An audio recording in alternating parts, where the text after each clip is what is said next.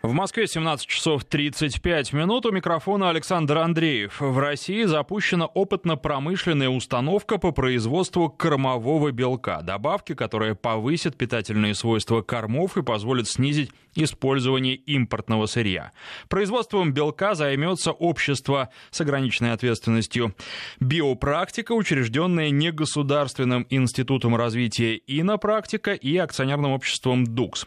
Сегодня мы поговорим о том, что такое такое микробный белок, как он производится, в чем экономическая целесообразность использования микробного белка в комбикормах.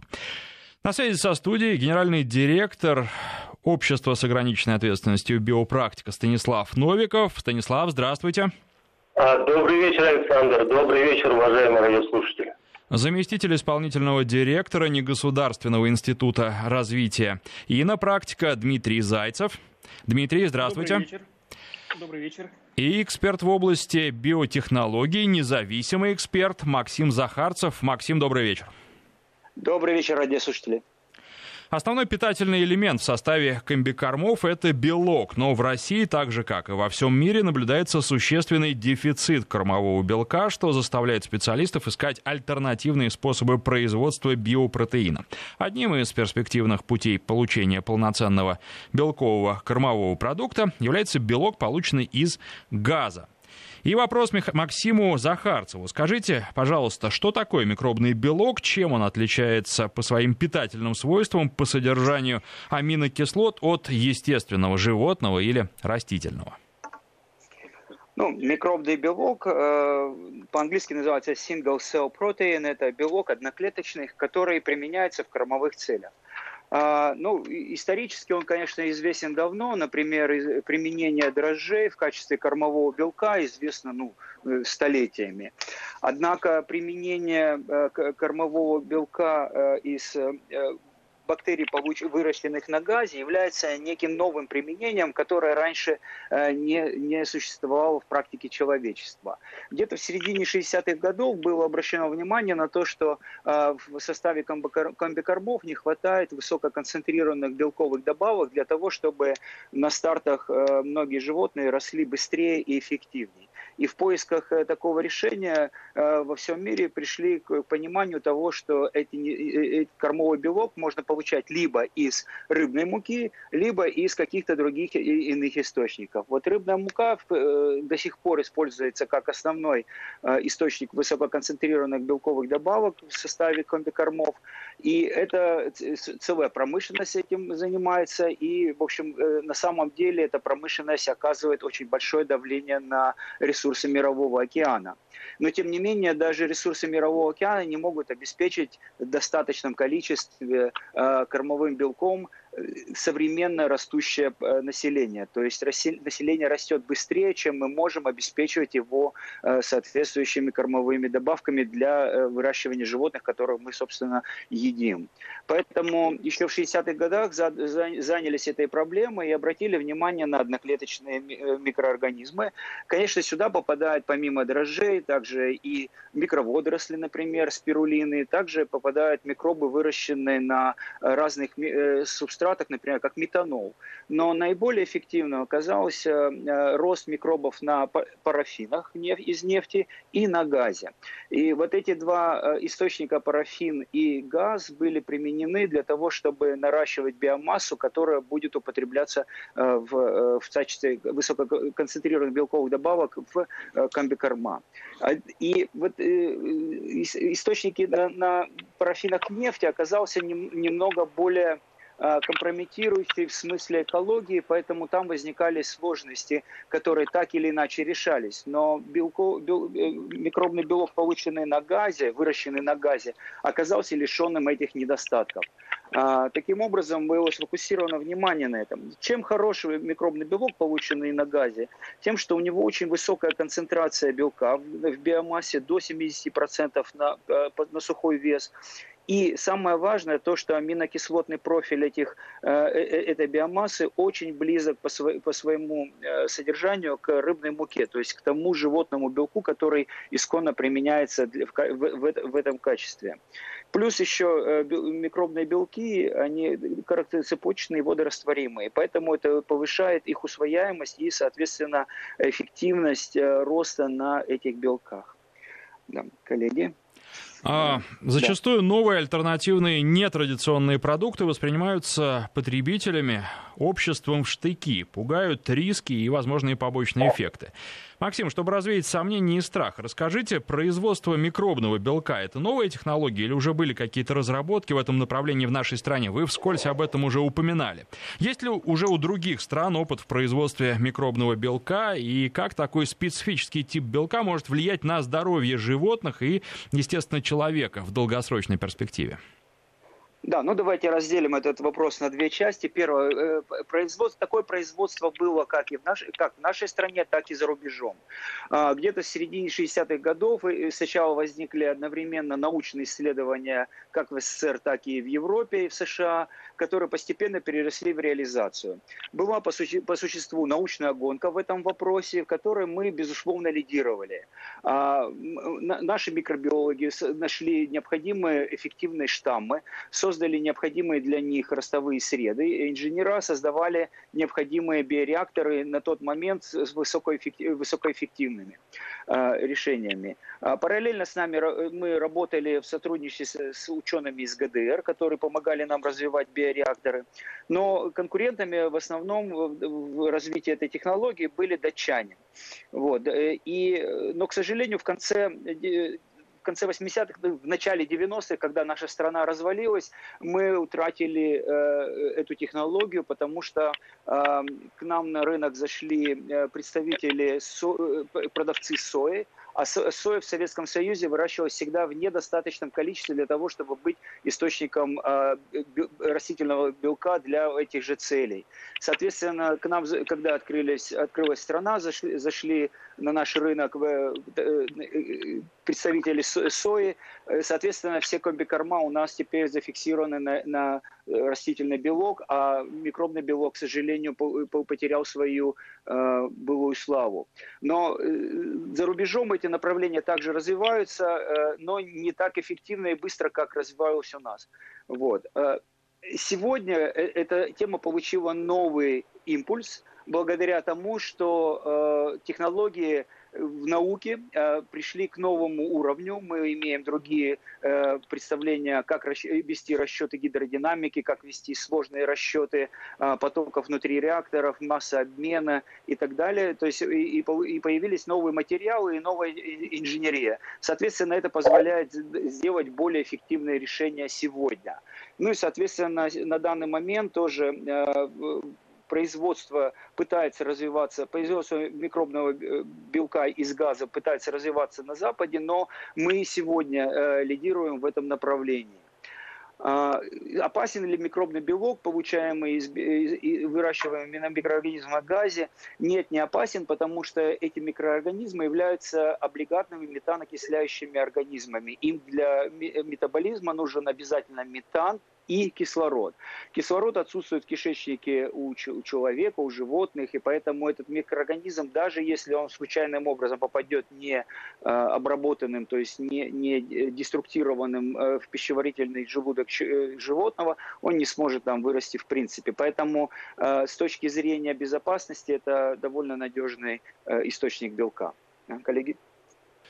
А, ну, коллеги, я должен а, предупредить, что мы сейчас сделаем совсем небольшой перерыв, буквально на несколько секунд. Это наша технологическая эфирная особенность. После него продолжим. Я напоминаю, что в России запущена опытно-промышленная установка по производству кормового белка. И именно об этом мы сейчас говорим. Она повысит питательные свойства кормов и позволит снизить использование импортного сырья. Вести ФМ. Собственно, запуск этой опытно-промышленной установки состоялся на днях. И сейчас вопрос к генеральному директору биопрактики Станиславу Новикову. Станислав, что собой представляет установка и как производится микробный белок? Эм, еще раз добрый вечер. Технология проста. Больших этапов всего два. Во-первых, микроорганизмы надо вырастить, затем полученную биомассу микробов обезводить и высушить. Сухая биомасса и есть наш готовый продукт. Чтобы вырастить микроорганизмы, их надо хорошо кормить. Кушают наши бактерии природный газ, а точнее метан и кислород. Кушают они только газы, растворенные в воде, поэтому наше оборудование должно уметь быстро растворять метан и кислород. Чем быстрее растворяем, тем больше бактерий можем накормить. И тем производительнее наша технологическая линия. Эта характеристика называется массообмен. Помимо массообмена, ферментационное оборудование должно обладать еще рядом важных свойств, позволяющих бактериям быстро расти.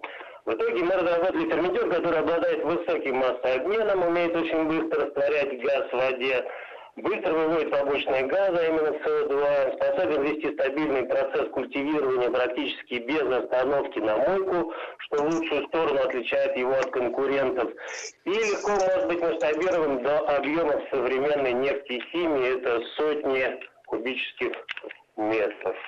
А, как сказал Максим, подобными разработками занимались в Союзе и занимаются сейчас в Европе и Штатах. Вот я хотел отметить вкратце, что серьезному авторитету ученых Союза и наших западных коллег мы могли противопоставить только авторитет математики, а именно нетривиальное решение уравнения гидродинамики для двухфазных сред. Вот современные технологии металлообработки позволили наши идеи реализовать. Александр? Станислав, действительно ли производство микробного белка намного более экологично и требует минимальных природных ресурсов даже по сравнению с другими растительными белковыми продуктами? Наверное, сразу стоит подчеркнуть принципиальное отличие биотехнологии от сельского хозяйства. 10 гектар биотехнологического производства микробного белка заменит 1 миллион гектар посевов сои. Что касается углекислого газа, а, например, при распашке почвы для возделывания сои а, минерализуется гумус. И углерод, который входил в состав гумуса, превращается в углекислый газ. Этот углекислый газ выходит в атмосферу и увеличивает парниковый эффект. В нашем случае тоже есть СО2, углекислый газ, но мы получаем его локализованно и можем рассматривать как источник сырья для смежных производств, например, выращивать на этом источнике углерода другие бактерии. Александр? Ага, спасибо, Станислав. Теперь вопрос к заместителю исполнительного директора Негосударственного института развития и на практике Дмитрию Зайцеву. Дмитрий, расскажите, пожалуйста, почему и на практика решила поддержать создание технологии производства микробного кормового белка? Да, Александр, спасибо. А, изучив проблематику, мы увидели, что благодаря высоким технико-экономическим показателям, которые превышают аналогичные у зарубежных конкурентов, данное решение имеет потенциал развития как технология стратегического назначения, в связи с чем мы приняли решение об участии в проекте. Мы усилили определенные стороны проекта там, где имеем свои хорошие компетенции. Например, в настоящее время мы занимаемся патентованием разработок, которые получены в ходе проекта. У нас значительное количество сейчас патентов – в разной стадии готовности. Мы занимаемся исследованиями, которые необходимы для регистрации продукта в Министерстве сельского хозяйства в качестве кормовой добавки. У нас в стадии проработки испытания в хозяйствах сельхозпроизводителей, э, например, на площадках компании «Мираторг». Особое внимание мы уделяем взаимодействию с крупными промышленными партнерами, э, компаниями нефтегазового, нефтехимического и аграрного секторов. Александр? Дмитрий, а каковы, на ваш взгляд, перспективы развития проекта? Как промышленное производство биопротеина повлияет на развитие животноводства в нашей стране в целом? А, данный проект, э, несомненно, станет важным этапом развития отечественного аграрного комплекса.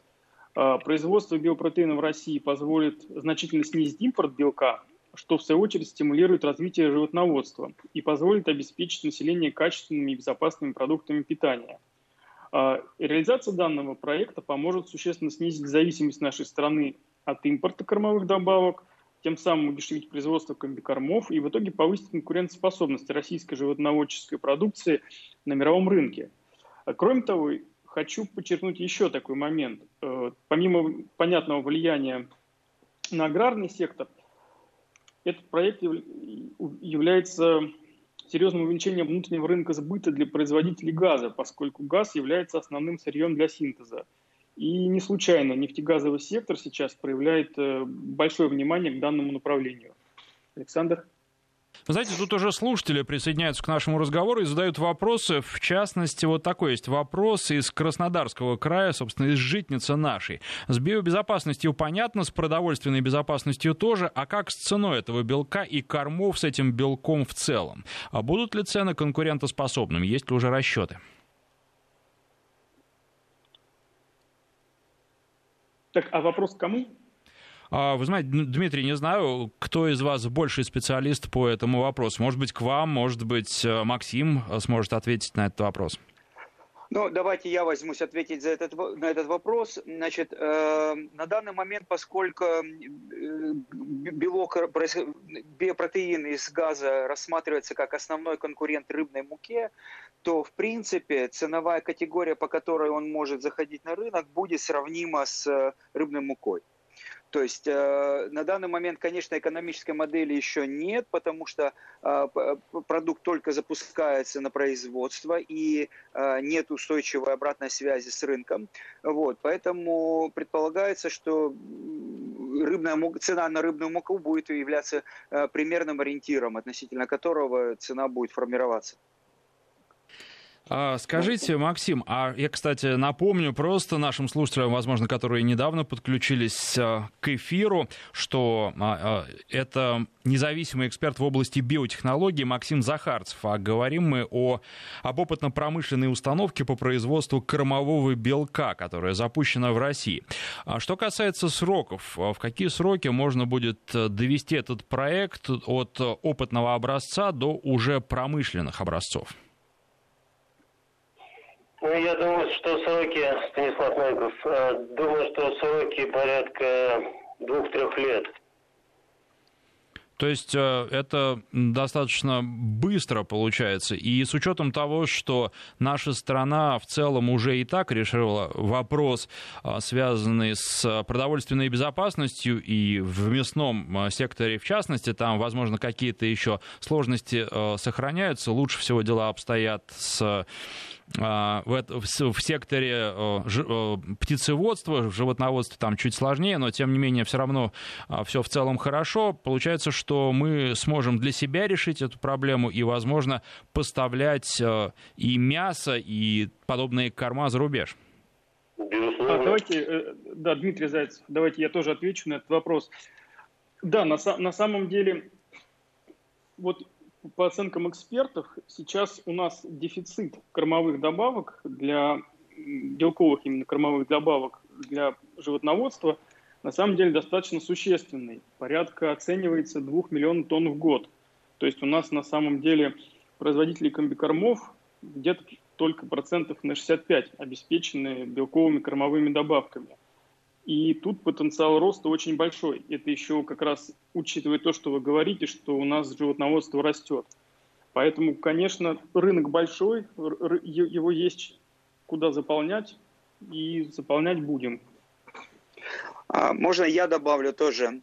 А, дело в том, что в животноводстве, вот э, крупнорогатым скотом или свиноводстве или птице, э, высококонцентрированные белковые добавки используются только э, в основном, они критически важны в, на старте корма. На стадии откорма они менее критичны, и там можно заменять вот такого рода белковые добавки на растительные. Но, допустим, в аквакультуре при вскармливании рыб, особенно таких важных, как лосось, форель, или креветки. Высококонцентрированные белковые добавки нужны все время для вскармливания животных. Соответственно, э, рынок аквакультуры для такого рода белковых добавок открыт во всех странах мира, потому что э, этот рынок стремительно растет сегодня, особенно в странах Азии. То есть вот если Норвегия была лидером, то страны Азии сейчас постепенно начинают достигать по уровню производства аквакультуры Норвегию, и, соответственно, рынки внешние тоже будут будут открыты для этого продукта. То есть получается, что спектр применения этого белка гораздо шире, чем просто животноводство. А тут и рыбоводство, и перспективы очень большие. Абсолютно точно. А, Да-да-да. Ну, я бы еще добавил два слова. А, дело в том, что наши западные коллеги уже ведут работы над тем, чтобы, а, по крайней мере, производные этого белка вводить в рацион человека. И по большому счету нас э, в этом случае ничего не должно смущать. То есть это обычный белок, который который может запросто заменить мясо. Вот если возьмете свинину, а, то, допустим, вы отбросите оттуда 70% воды, 10% жира и останется 20% белка. Так вот, в нашем белке на выходе 70% протеина, понимаете? И аминокислотный состав совпадает, по сути, с там, рыбой или, или с мясом. Поэтому, если говорить о перспективах, то это исключительно путевые перспективы. Их, наверное, сейчас даже целиком и полностью трудно оценить. Ну что ж, спасибо. Я еще раз напомню, что наша программа а, была посвящена а, запуску опытно-промышленной установки по производству кормового белка, добавки, которые повысят питательные свойства кормов и позволят снизить использование импортного сырья, что, безусловно, важно. А, сегодня гостями эфира были генеральный директор Общество с ограниченной ответственностью биопрактика Станислав Новиков, заместитель исполнительного директора Негосударственного института развития и на практика Дмитрий Зайцев и независимый эксперт в области биотехнологии Максим Захарцев. Спасибо, коллеги.